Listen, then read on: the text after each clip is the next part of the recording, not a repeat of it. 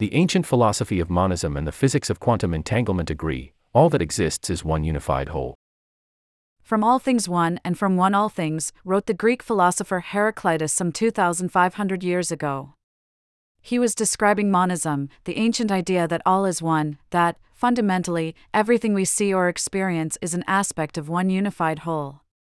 Heraclitus wasn't the first, nor the last, to advocate the idea the ancient Egyptians believed in an all encompassing but elusive unity symbolized by the goddess Isis, often portrayed with a veil and worshipped as all that has been and is and shall be, and the mother and father of all things. This worldview also follows in straightforward fashion from the findings of quantum mechanics, QM, the uncanny physics of subatomic particles that departs from the classical physics of Isaac Newton and experience in the everyday world. QM, which holds that all matter and energy exist as interchangeable waves and particles, has delivered computers, smartphones, nuclear energy, laser scanners, and arguably the best confirmed theory in the entirety of science. We need the mathematics underlying QM to make sense of matter, space, and time. Two processes of quantum physics lead directly to the notion of an interconnected universe and a monistic foundation to nature overall entanglement, nature's way of integrating parts into a whole, and the topic of the 2022 Nobel Prize in Physics, and decoherence, caused by the loss of quantum information, and the reason why we experience so little quantum weirdness in our daily lives. Yet, despite the through line in philosophy and physics, the majority of Western thinkers and scientists have long rejected the idea that reality is literally unified, or nature and the universe a system of one. From judges in the Inquisition, 1184 to 1834, to quantum physicists today, the thought that a single system underlies everything has been too odd to believe. In fact, though philosophers have been proposing monism for thousands of years, and QM is, after all, an experimental science, Western culture has regularly lashed out against the concept and punished those promoting the idea. It wasn't always that way. In ancient times, the concept of monism held more weight in the popular mind philosophers in the school of Pythagoras, c. 570 490 BC, renowned for his alleged discovery of the geometrical relation among the three sides of a right triangle, identified the number 1 as the center of the universe. Heraclitus' contemporary Parmenides, c. 520 460 BC, believed in reality as a timeless one, that is, and that is not not to be and Plato, arguably the most influential philosopher ever, is said to have taught monism as a secret doctrine at his academy, to be disseminated only orally. Indeed, monism later evolved into a trademark of his school, and Neoplatonists such as Plotinus, c. 205 270 c, wrote about the one that is all things and beings generator.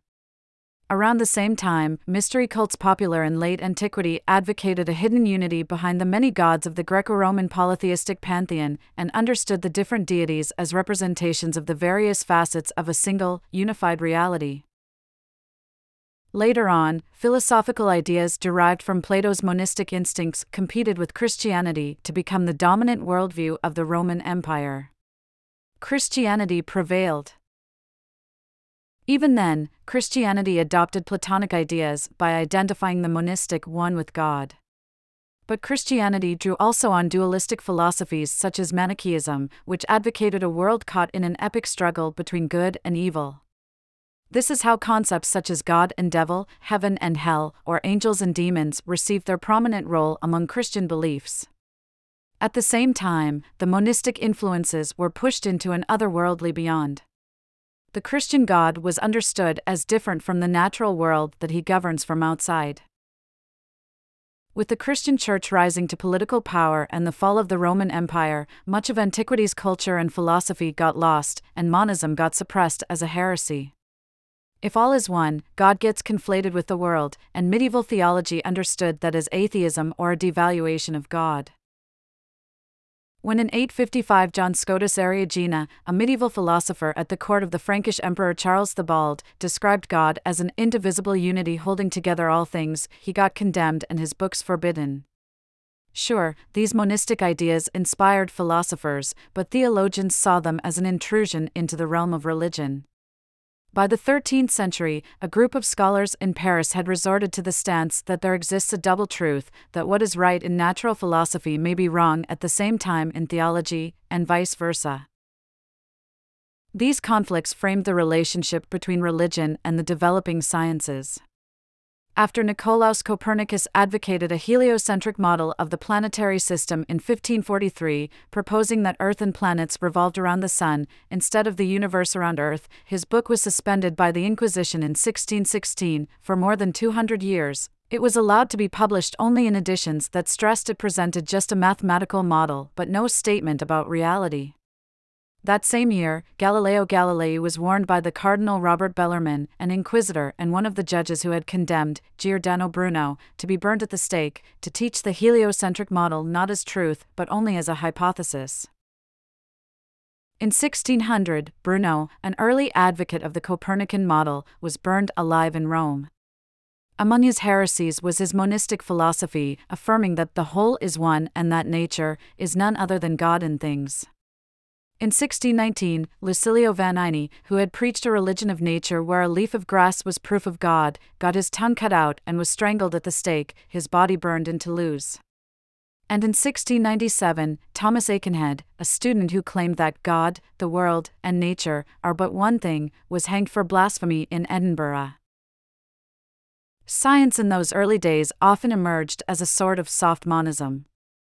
Johannes Kepler, who discovered that Earth and other planets revolve around the Sun in elliptical orbits, tried to understand nature in terms of harmonies and symmetries. Bruno's influence and the ideas of monism directly inspired his efforts to develop a unified theory and find harmonic, beautiful patterns in the natural world. The monist influence was even more apparent in the work of Newton, best known for his theory of gravity.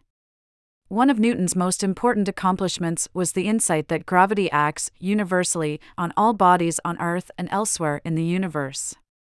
He explicitly compared this feature with the idea of an all encompassing divinity that he adopted from the Cambridge Platonist Ralph Cudworth. One and the same divinity exercises its powers in all bodies whatsoever, Newton wrote.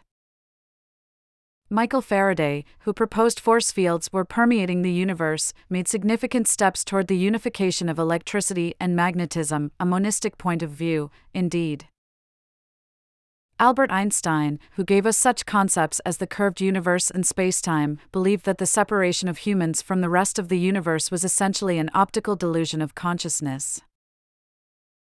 Monism has resurfaced again and again by inspiring humanity's greatest creations and creators across the arts. Mozart's opera The Magic Flute, 1791, included a eulogy of Isis. Beethoven kept the quote, I am all that is, that has been and will be, and no mortal has ever lifted my veil, attributed to Isis, in a frame on his desk. The Romantic poets from Goethe to Coleridge to Wordsworth described the longing for a reconciliation of ego and the world within nature. Despite all this, the hard line of the church stuck monism could influence science and inspire our greatest art, but the idea that it quite literally described nature was rejected by the overwhelming majority through the years. To the present day, we tend to believe that monism and nature, or monism and science, don't belong together, that the hypothesis of all is one simply isn't proper science at all. If anything should convince us to change our mind, it is the experimental science of quantum mechanics and its underlying mathematics. One famous feature of QM is that there is no strict separation between particles and waves. What had been considered as a particle before, for example an electron, can sometimes behave as a wave, while waves, such as, for example, light, can absorb and emit energy in discrete portions, understood as particle like quanta. In contrast to a particle, though, a wave doesn't exist in a specific place. It stretches out over the surface of a pond or the expanse of the universe, it is non local, in physics lingo. A quantum object described as a wave exists in several places simultaneously until it gets measured. In that instant, the object seems to collapse into one of its potential locations. This leads to the weirdest aspect of QM entanglement, a property of quantum systems made up of two or more particles. According to the quantum pioneer Erwin Schrödinger writing in 1935, entanglement is the characteristic trait of quantum mechanics, the one that enforces its entire departure from classical lines of thought. Consider observing a wave pattern on your pond that you know results from two ripples combined, such as two stones dropped into the water. Just by looking at the water surface, you won't be able to tell what these individual ripples were to start. For instance, the pattern could have arisen from two stones causing two equal swells in the water, or from a small stone causing a third of the swell and a larger stone creating two thirds. The same is true for entangled quantum systems. You may know the complete system perfectly well, but at the same time know nothing about its constituents until we pin them down by experiment, measuring them. In such an experiment, the very act of measurement would destroy the original whole. It was Schrödinger who clearly summarized what entanglement means. The best possible knowledge of a whole does not necessarily include the best possible knowledge of all its parts.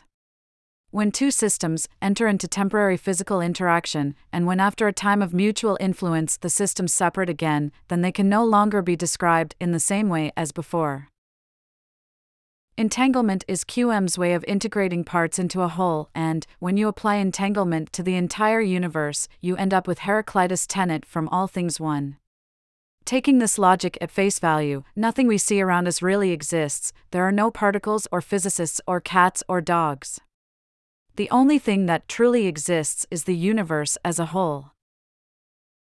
Yet, while this logic is easy to follow, the conclusion seems bizarre and is far from a general consensus, even among physicists. In fact, it sparked a controversy that can be traced back to the early history of QM when, in 1927, Niels Bohr and Werner Heisenberg realized that one can never experience both the particle and wave aspects of a quantum object at the same time. Heisenberg's friend and collaborator Wolfgang Pauli tried to illustrate this finding by saying one could look at nature with two different eyes, seeing either particles or waves, but if the observer tried to open both eyes together, they would go astray. This seemed to suggest that reality is fundamentally unobservable, just like the veiled Egyptian goddess Isis. But physics is an experimental science. As a consequence, physicists aren't easily convinced about the existence of a hidden quantum reality, even if it may unify the experiences of things such as particles or waves.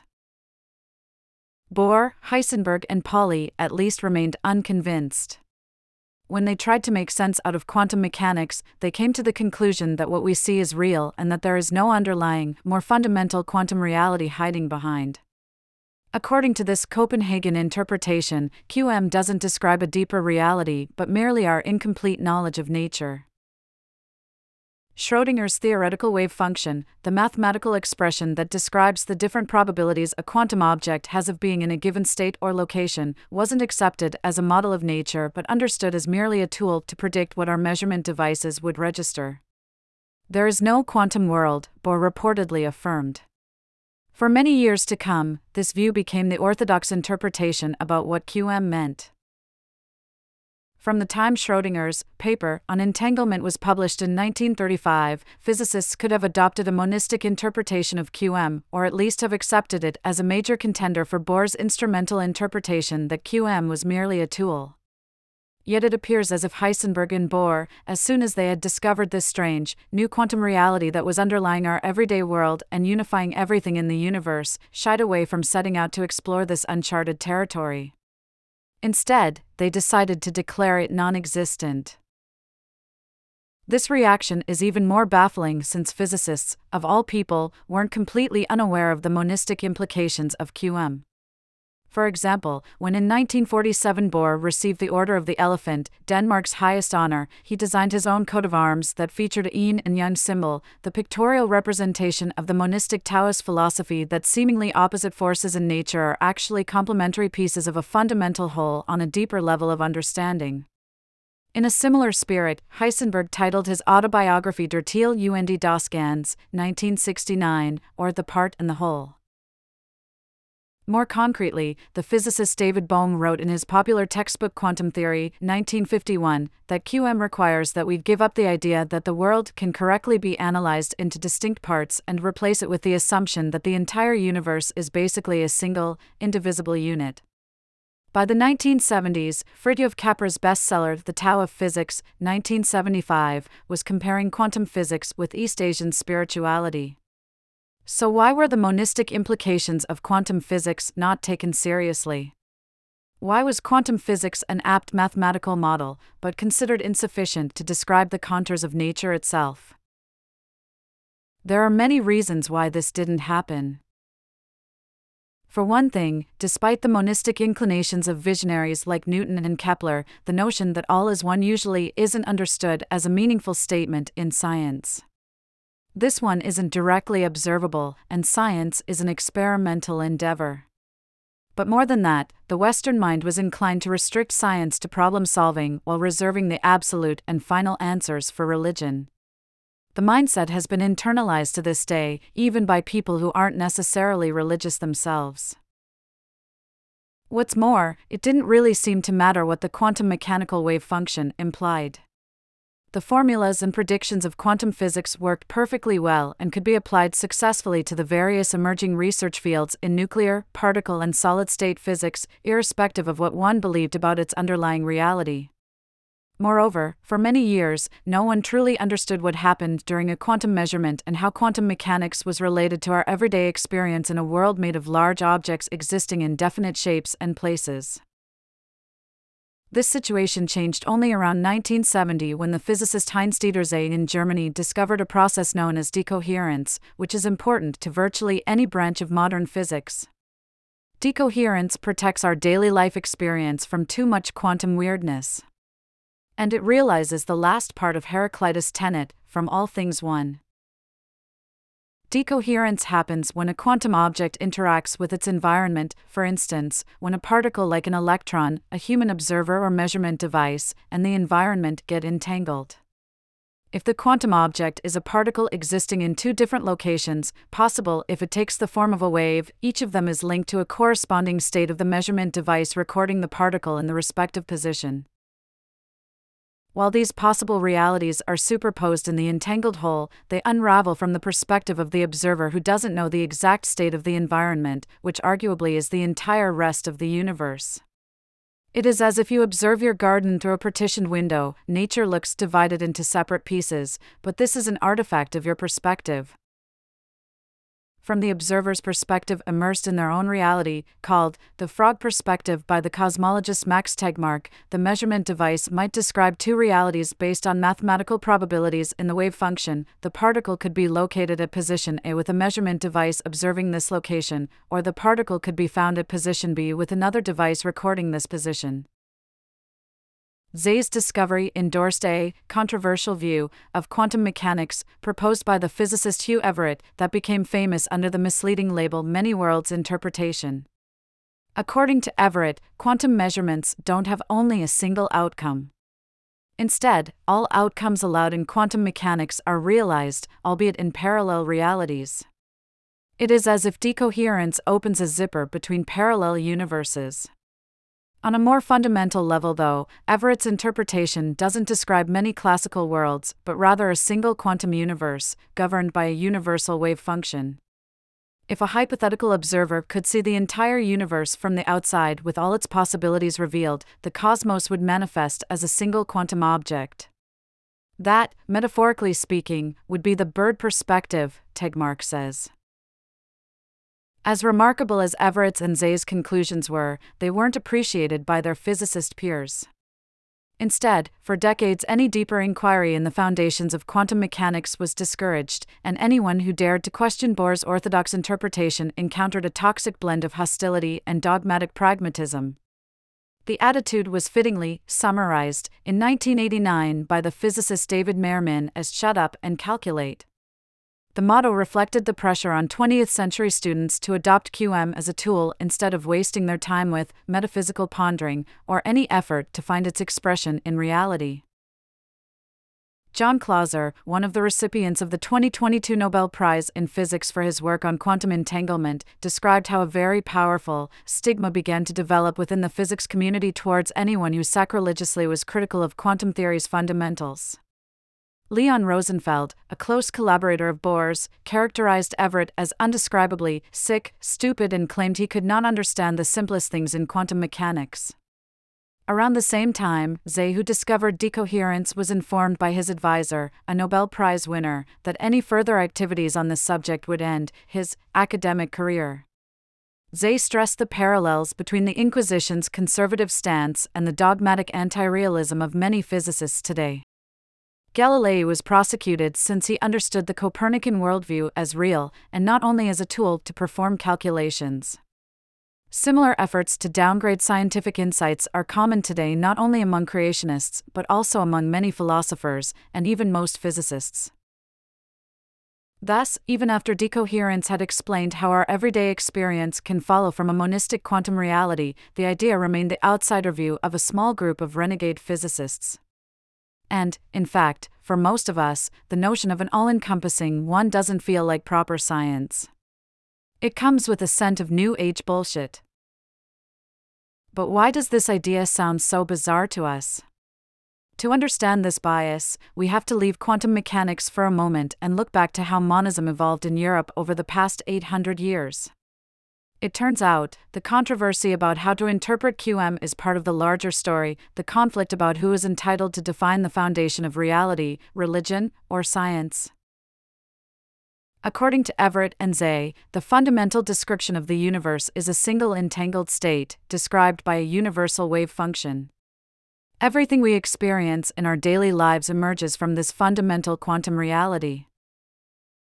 If this is correct, it implies that the traditional approach of physics to understand things in terms of constituents doesn't work anymore. If physicists explain how everyday objects such as chairs, tables, and books are made of atoms, atoms are composed of atomic nuclei and electrons, atomic nuclei contain protons and neutrons, and protons and neutrons consist of quarks, they ignore that these particles aren't fundamental but just abstractions from the fundamental whole. Instead, the most fundamental description of the universe has to start with the universe itself, understood as an entangled quantum object. Indeed, the 2022 Nobel Prize in Physics was awarded for experiments that probe correlations between particles separated by large distances yet connected to each other based on entanglement. This view also requires us to rethink our notion of space and time. If there exists but a single thing in the universe, then space, often understood as the relative order of things, doesn't make sense anymore. Nor is it easy to imagine this single object evolving in time. Accordingly, the Wheeler DeWitt equation, describing the quantum mechanical wave function of the universe and the starting point for much of Stephen Hawking's work on cosmology, describes a timeless universe. Entanglement also plays a crucial role in the most advanced approaches to quantum computing and the search for a theory of quantum gravity, in which entanglement creates connections between distant regions of spacetime. Just a few weeks before the new Nobel laureates were honored in Stockholm in 2022, a different team of distinguished scientists had a paper published in Nature that described a process on Google's quantum computer that could be interpreted as some kind of wormhole, a tunnel connecting faraway regions in space although the wormhole realized in this recent experiment exists only in a two dimensional toy universe, it hints at an intimate relationship between quantum entanglement and proximity in space, and thus could constitute a breakthrough for future research at the forefront of physics. The 3,000 year old concept of monism may actually help modern physicists in their struggle to find a theory of quantum gravity and make sense out of black holes, the Higgs boson, and the early universe chances are high that we witness the beginning of a new era where science is informed by monism and the universe is perceived as a unified whole. This essay was made possible through the support of a grant to Aeon Plus Psyche from the John Templeton Foundation. The opinions expressed in this publication are those of the author and do not necessarily reflect the views of the Foundation. Funders to Aeon Plus Psyche are not involved in editorial decision making.